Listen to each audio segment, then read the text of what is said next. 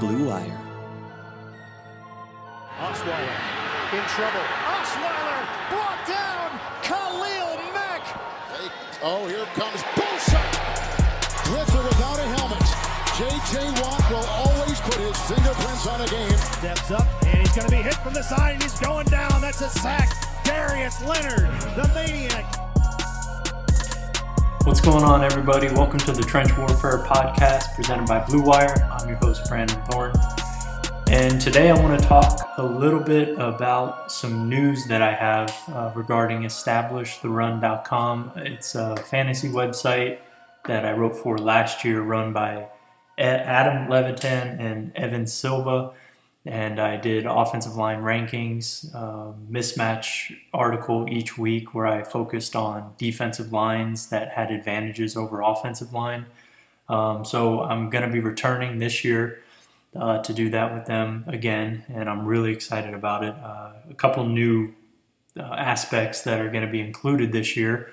I'm doing the offensive line rankings that'll be out sometime probably in July, uh, but not for sure yet. I'm, I'm working on them now, just kind of gathering some initial preliminary info on teams, you know, just kind of getting rosters together and just looking at those first and um, you know, kind of racking and stacking the list basically. And, uh, you know, I'm going to be doing the top 32 offensive lines in the NFL entering the season. And then this year, I'm also doing the top 32 defensive lines as well, uh, focusing on pass rush. So basically, the, the top 32 in pass rush.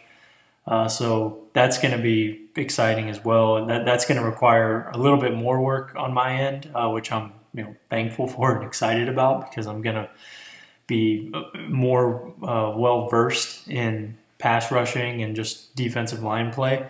Um, I feel like I have a pretty good handle on the NFL right now, but uh, this is really gonna kind of expand my, my knowledge base of players because I'm going to go back and, and watch a lot of 2019 tape, and then I have to watch some of these rookies as well that are that are you know that just got drafted.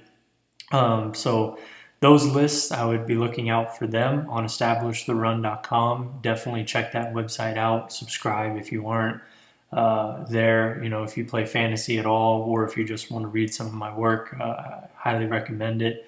Um, and not, you know, not just for me, but there, there's a lot of uh, really good work there. Um, so, I, you know, I can't recommend that one enough.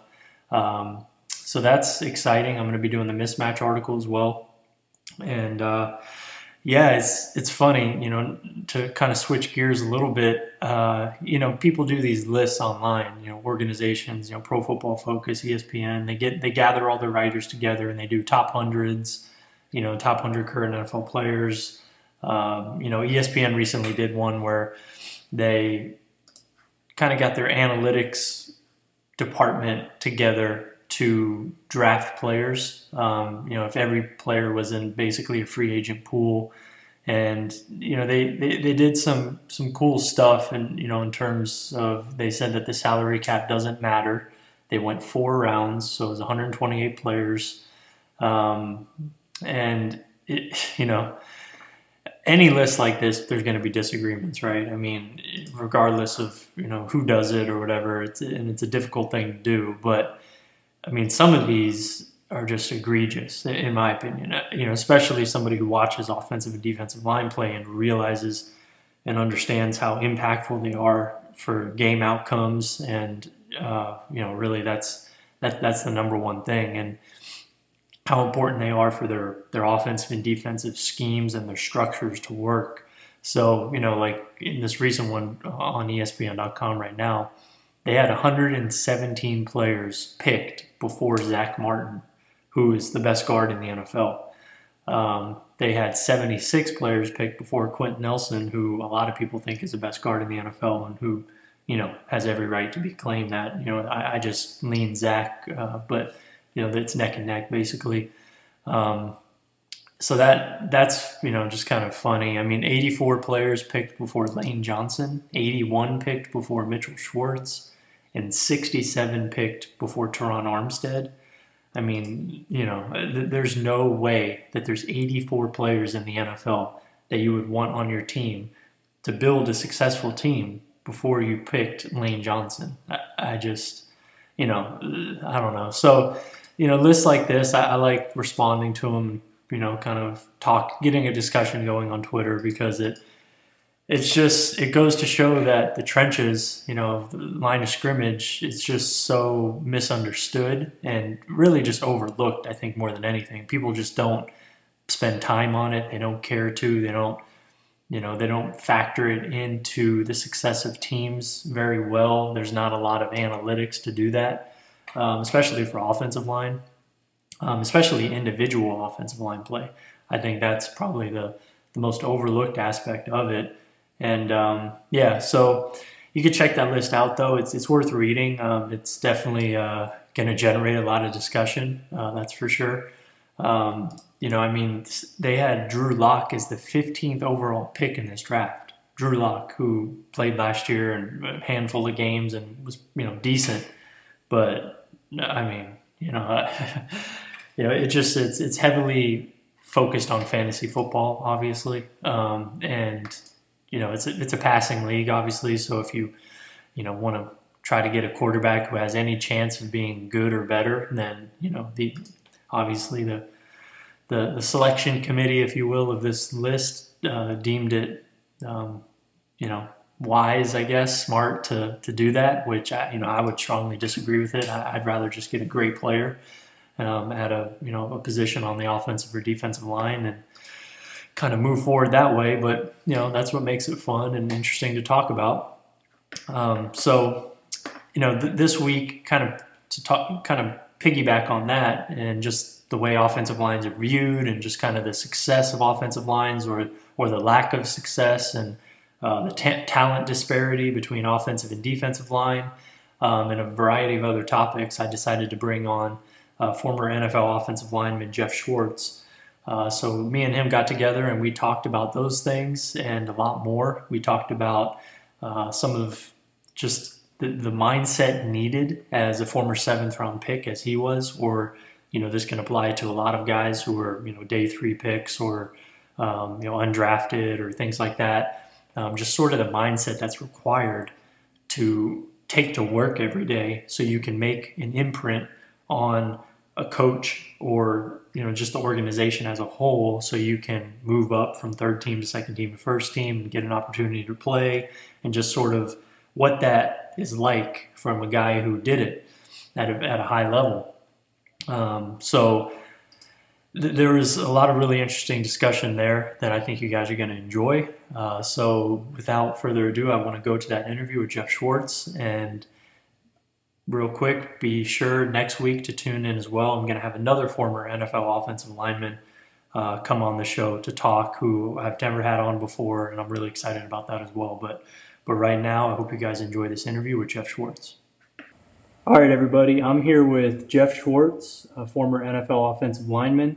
Um, he had a six-year NFL career, retired in 2017. He was a seventh round pick, I believe. And I mean, you know, I think more than doubled the career average of NFL players. Um, and had a really impressive career considering, you know, considering that and um, his background and everything is really interesting. And he offers a really good perspective, I think, that is insightful on the position. So I wanted to have him on. Geoff, uh, thanks for coming on the show. Yeah, glad to be here. I know we've had uh, some some great conversations off air over the years now with uh, O-line masterminds and our, you know our connection to that and, and just uh, you know our love for offensive line play. So I'm glad to be here.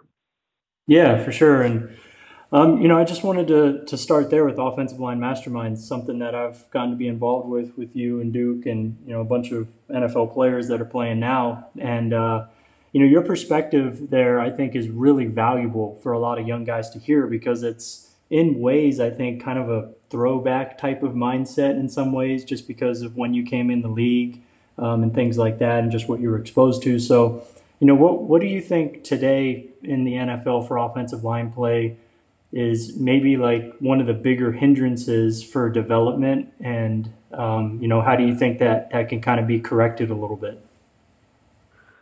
Well, it's definitely the lack of practice time. I mean, that to me is, is easily the biggest concern with development for offensive line play. With the new CBA, it's even less now. There's even less practice time than there was, uh, you know, when I came in the NFL, or even you know with the new CBA that was in that was in 2011, which happened in the middle of my career. And so, I think a place like Mastermind is really important because it's helpful for players to hear other guys get ready. You know, but I will say, I think I think my the, the most important thing that I can provide for masterminds is just a different perspective than the best players in the NFL because you know guys like my brother Lane Johnson, Terron Armstead, I mean those guys are special, right? And the things that they do, a lot of us can't do. I, I'm not my brother. I couldn't play like that.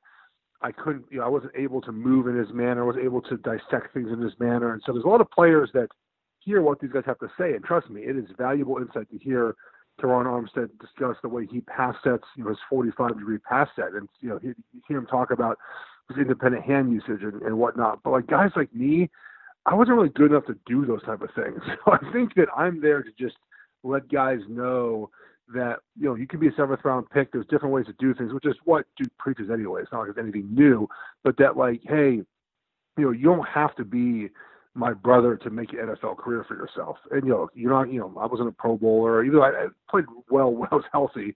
Um, right. But you know, I just think that that's kind of my role there is like to provide just a different angle. It's the same thought, right? We're still going to work hard. We're still going to prepare. We're still going to, you know, get after it. But that, like, hey, you know, you don't have to. You know, there's other ways to do it besides just being an all-time great.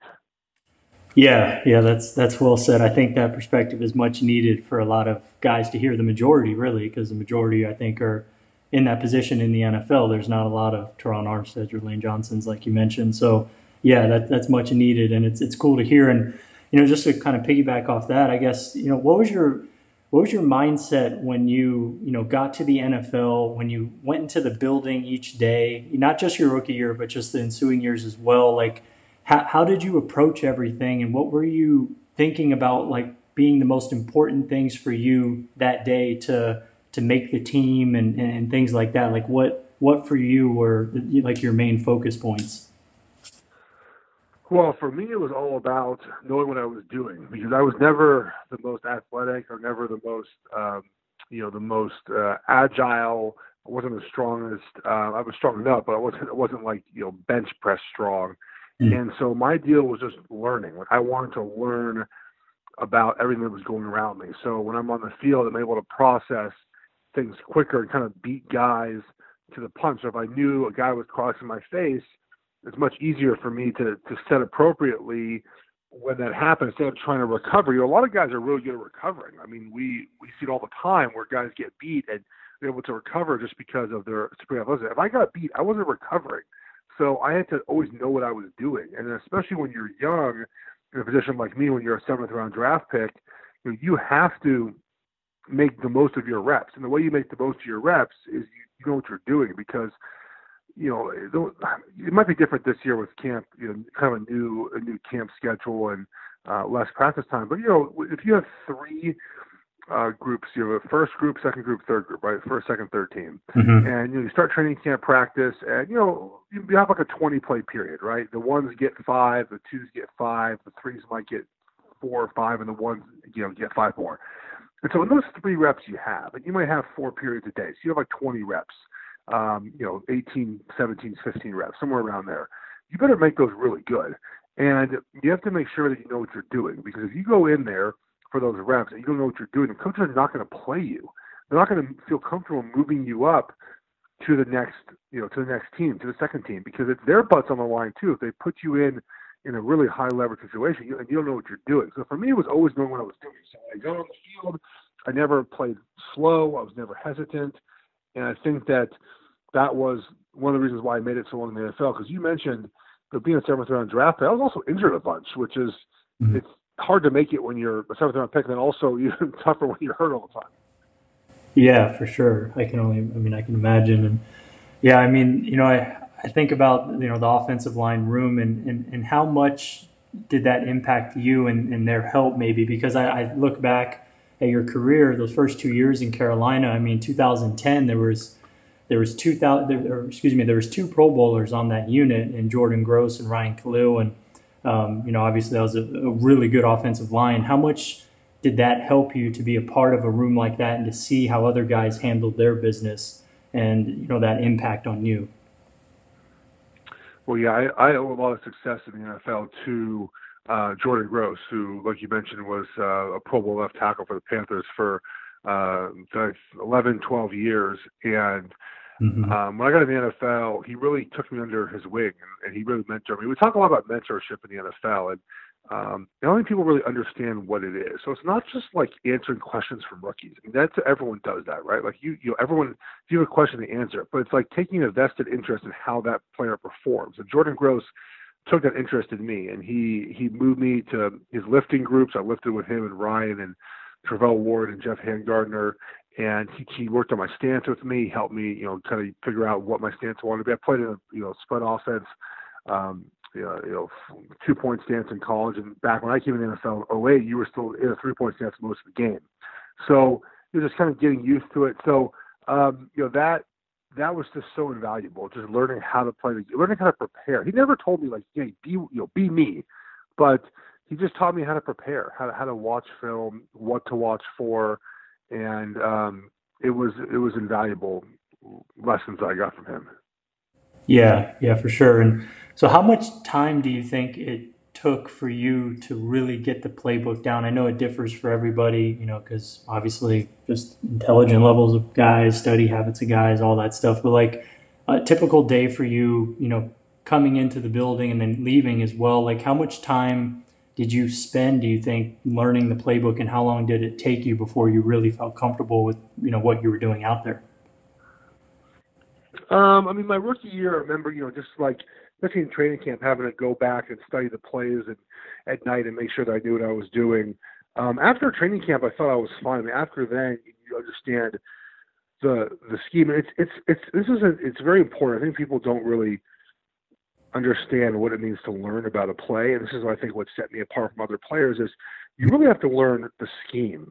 And if you learn the scheme, like let's say you learn inside zone, for example, inside zone is pretty much the same everywhere as far as what the goal of the play is. Then obviously every offensive line coach and every offense is going to have some sort of um, you know way they coach it and you know different techniques maybe to get to the end part. But if you understand inside zone is an A gap to A gap run, it's most often going to hit behind the center and you know it's running a six man box let's say like once you know these type of things then you can easily just translate playbook to playbook i mean i played it with what one, two, three, four, five offenses in, in eight years, nine, six offenses in really eight and a half years when we was at Camp of the Lions. And inside zone is inside zone everywhere. So you you learn the concept of what the coach wants you to do on the play, or really the concept of the play in general, then it's easy to translate over. So once I figured that out as a rookie, I was able to carry that through whenever I went to a new offense. Yeah, that makes sense. So just learning the general principles of plays and, like you said, the scheme, and then you know the the nuances you just pick up as you go, basically. Right? Correct. Yeah. And I think you when you're young, it's hard to do that. When you're young, you just worry about like the play itself, right? And that makes sense when you're a rookie. You just try to survive. But I think the the better guys in the NFL learn more than that. They're able to just learn, like I said, the concept behind the play. Why are we doing this now? What's the goal of the play? Because you know, leverage and angles is a big part of what we do up front. And if you know it's a zone play and the back's not supposed to be in a certain place, you know, like if I if I have inside zone, let's say, and I'm the right guard, and it's running to my side, so it's inside zone to the right, I have a three technique. I know that the running back's gonna go inside of me. He's not gonna run out. He's not gonna run outside. So I can set my block in a certain way, knowing that really I can almost get edged, and I never want to get edged, but I can I can allow a little bit of edging on my outside shoulder. So I'd be strong inside hand. You know, outside zone, I can't do that, right? And so I think you learn these things, and so you're able to just play better. You have a better spatial awareness of where the back's going and what you're doing based off of the scheme. If you learn the actual scheme, not just the play number and where you know and your exact block, but you learn everything else around you. Yeah, yeah, that's that's awesome. So I always like asking guys who played in the league, you know, who the, who were the toughest guys that you went against and why. So, you know, I'm looking at the Pro Bowl list for 2010. excuse me, when you played all 16 games that year, and I mean, you know, everyone knows these names, but you know, like Wilfork, uh, Ratliff, Seymour, Suh, Ngata, you know, Justin Smith. Like, did you see all those guys or some of those guys and maybe could you just name some of the you know maybe the toughest guys you faced and maybe an underrated guy? Yeah. 2010, we didn't play the Lions, did we? Oh, we did. That was 2009. Um, so I uh, 2010. Um, oh, you're just reading the list. I'm sorry. Um, yeah, so 2010, I played you know five games at, at tackle and 11 at guard. Um, so you know, Julius Peppers, we I played him at, at tackle before I moved guard. Now I went against him in practice for two years. So I mean, he's easily the guy that was the toughest I ever played against. I mean, the the things he could do, he could beat you outside, inside. Obviously, he could hump move you. When you have you know two or three moves, really, when you get three moves as a pass rusher, you're nearly impossible. I mean, he he was he was so good. My first ever start at guard was against the 49ers. Uh, it's Ray McDonald and Justin Smith. Now, Justin Smith was on my side. I had big Ray McDonald. It was a long day uh, for me. Um, yeah, I'm looking at the other guys. Charles Johnson was with the Panthers. He was so dang strong. Oh my, he's the strongest player I ever played. I practice him every day. He, he was so strong. We had we had some battles. Kyle Williams with Buffalo in 2015. Um, you know, he was uh, he's so quick off the ball. You know, my thing was, you know, I I didn't mind guys like Ndamukong Suh, like a guy, a big guy who just kind of runs into you and tries to power you. Fine with me. Right. Guys that you know, Mike Daniel will line up at a four eye and just sprint off the ball and that you know low leverage guys. Those guys give me more trouble than kind of big old powerful dudes. I was fine with that. I played I played Kevin Williams my first start a little bit. I played you know, Ray Edwards that first start. I mean those guys, you know, bigger kind of powerful guys, not a problem for me. Yeah, yeah, no, that makes sense. I that, that reminds me of just some guys in the league now who you know have talked at masterminds and you know kind of invite those type of rushers into their into their frame because they feel so confident. A guy like Brandon Brooks comes to mind. Um, you know, just somebody who's so big. Yeah, yeah. I mean, it, it's it, it's uh, it's unique and fun to watch because some offensive linemen actually want to face guys like that, and I don't think a lot of people think about it like that. Um, even if their names are big and they're dominant, you know, like Suh and guys like you mentioned, um, you know, some guys actually would rather face guys like that. I think I always find that interesting, but it makes sense. Yes, I would love. I would love to face a guy just ran into me. Yeah, yeah. I mean, yeah, that, that makes sense. Um, and I, I guess just going back a little bit before we go, I, I've, I haven't asked you this, but I've been curious about your time at Oregon and you know, we're pretty much the exact same age and, you know, kind of been watching the same football, uh, you know, growing up, even though we didn't know each other. And Chip Kelly, I mean, you know, in college, that was like a phenomenon, obviously, and just how it kind of revolutionized the game. And you were a part of it. Uh, so that's awesome to me. And like, what, what about that uh, scheme stood out to you the most? And, and I guess, what was it like being in that scheme and just dominating at that level? You know, and just being able to score at will and just just what about Chip Kelly's scheme made it so special? Do you think, in your in your words? Well, we were doing things that weren't really done. I mean, you know, look at the, at the time there were some of those spread offenses around Rich Rod, West Virginia. You know, there were a couple of kind of these. And, and, and Rich Rod was a more of a rushing attack than anything else, but there were a lot of you know the, the air raid, Mike Leach type offenses, um, and you know those relied a lot on, on passing the ball. We were a run based offense. I don't think people get Chip Kelly is a run based offense. Um, we ran the ball a lot and we had different schemes. And I think for me, playing that offense was about confidence. We just were a confident group. Like we knew that if we executed our assignments and played at the tempo that we played, no one could stop us. And they couldn't until we got a bunch of injuries.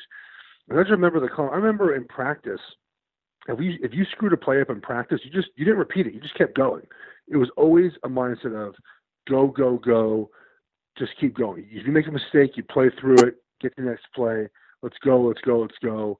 And the way he was able to sequence plays too was was pretty impressive. It's it's something that I think is, and I like the the analytics community, and we get along well now. I mean, me and the analytics community for a while didn't get along as well, but you know some of the stuff they talk about with you know running the ball and play action pass and, and the way plays are designed it's it's more about like play sequencing. There, there's a rhyme and a reason often for why things are done to set other things up.